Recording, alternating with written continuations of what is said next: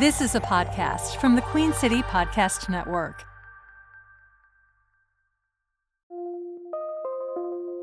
From the Queen City Podcast Network studios high above Trade Street in uptown Charlotte, this is CLT First. I'm Stuart Watson. I'm Amy Bristol. Weather for Monday, January 8th, mostly sunny. High of 51. Tonight, showers, low of 37. Tuesday, showers and breezy, high of 62. Tuesday night, showers decreasing, low of 38.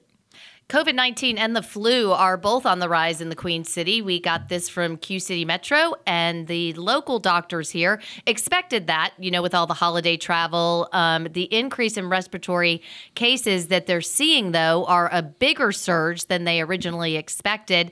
And in North Carolina, more than a thousand people have been hospitalized since December. I, I feel like I know so many people with that. Oh, yeah reason for hope about climate change. That's something you don't hear that often. David Boraks of WFAE is finishing his assignment covering the environment with a rare note of optimism. Boraks says he's still deeply concerned about climate change, but he says the winds of change are strengthening, and for that, he feels cautiously optimistic. The first ever union contract has been approved at WFAE. Reporters, on air hosts, and producers at Charlotte's public radio station approved the SAG AFTRA deal with higher starting salaries, annual raises, and more time off. You know, Michelle Murchison, we on CLT First love us some Charlotte authors, and you yeah. are one. And we love children's books too even for adults. So, what's this book about, and where did the idea come from? The book is a book that I wrote for children with scars, so physical scars. Um, and the reason that I wrote it is that I was diagnosed with rheumatoid arthritis when I was 18 months old. Um, so I don't remember life without arthritis. Um, so I've had I don't know how many surgeries. Um, and when I was young, I had a lot of scars from arthroscopic surgery on my knees and my ankles. And I was really self conscious of them at a young age. Um, and one night I had a babysitter who saw my scars and s- said, I didn't know you had stars on your knees. And that was the turning point for me. So I became very proud of them and I wanted to wear shorts all the time. Whereas before that i was hiding them all the time and like sweating through the summers wearing wanting to wear pants every day. It's inspired by that. It's that story told a little bit differently. I started writing the book in 2020 in the middle of 2020 i think kind of as an escape from what was going on in the world. And uh, i wrote it because I noticed that people had like a real big reaction when I told that story, even though that's my normal life. I never thought it was that interesting, but people were having very emotional reactions to it. So I did um, reach out to a uh, on a Charlotte mom site on Facebook and ask people like, would you be have interest in this? Can you tell me about your kids' scars back in 2020? A lot of them sent me pictures of their kids that inspired things in the book. So it will be available for pre-order this month on January 23rd on my website, which is starsonmyknees.com. And then um, I will have it on Amazon um, March 1st. And Michelle, what age a child is this book appropriate for? And what are you really hoping that kids will get out of it? Yeah, the age for this book is really about four to eight.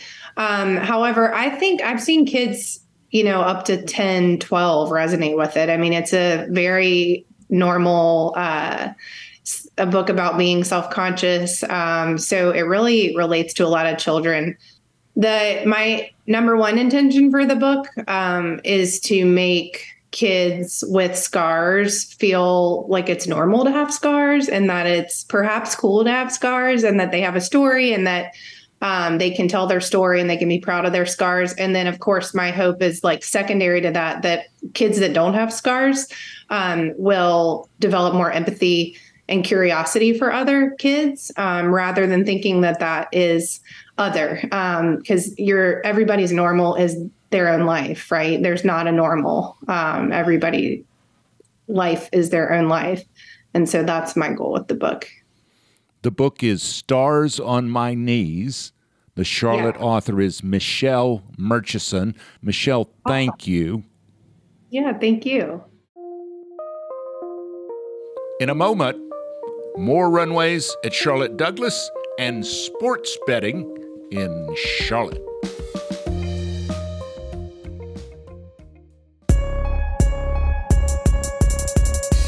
Where do you turn to stay in touch with the city around you? Broadcast news isn't what it used to be, and commercial radio doesn't scratch that itch. If only there was one place you could get it all, when you want, wherever you want, on your schedule.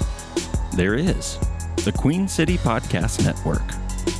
Listen to your city on your schedule at queencitypodcastnetwork.com and everywhere you get your podcasts.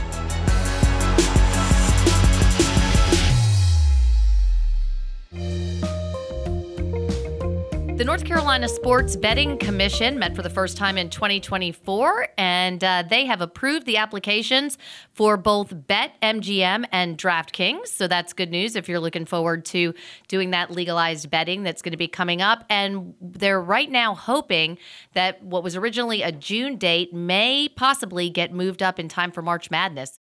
Charlotte Douglas International Airport has four fast facts about their fourth parallel runway. We're starting to get major, like another hub, like, dare I say it, Atlanta. Oh, don't say it, please. The fourth parallel runway opens in fall of 2027, just a few years. It will make the airport both bigger but also safer. It's 10,000 feet long, almost two miles long. Wow. And the taxiways, this is what I like, will be quicker to and from the gate. So both landing and taking off, none of this endlessly I taxiing. hate that. That is the worst. If you're looking for something to do tonight, you can head over to the Evening Muse. 36 in North Davidson. That is correct. It is Find Your Muse open mic night tonight featuring the Trash King, Taylor Hill at 7:30 tonight.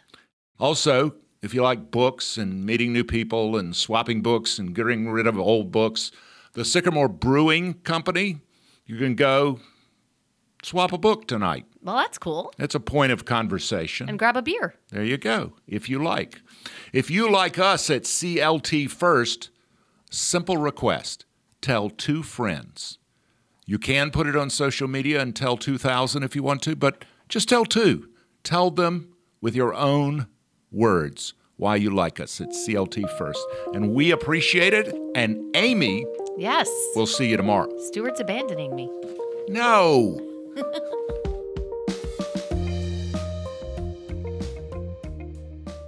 QueenCityPodcastNetwork.com.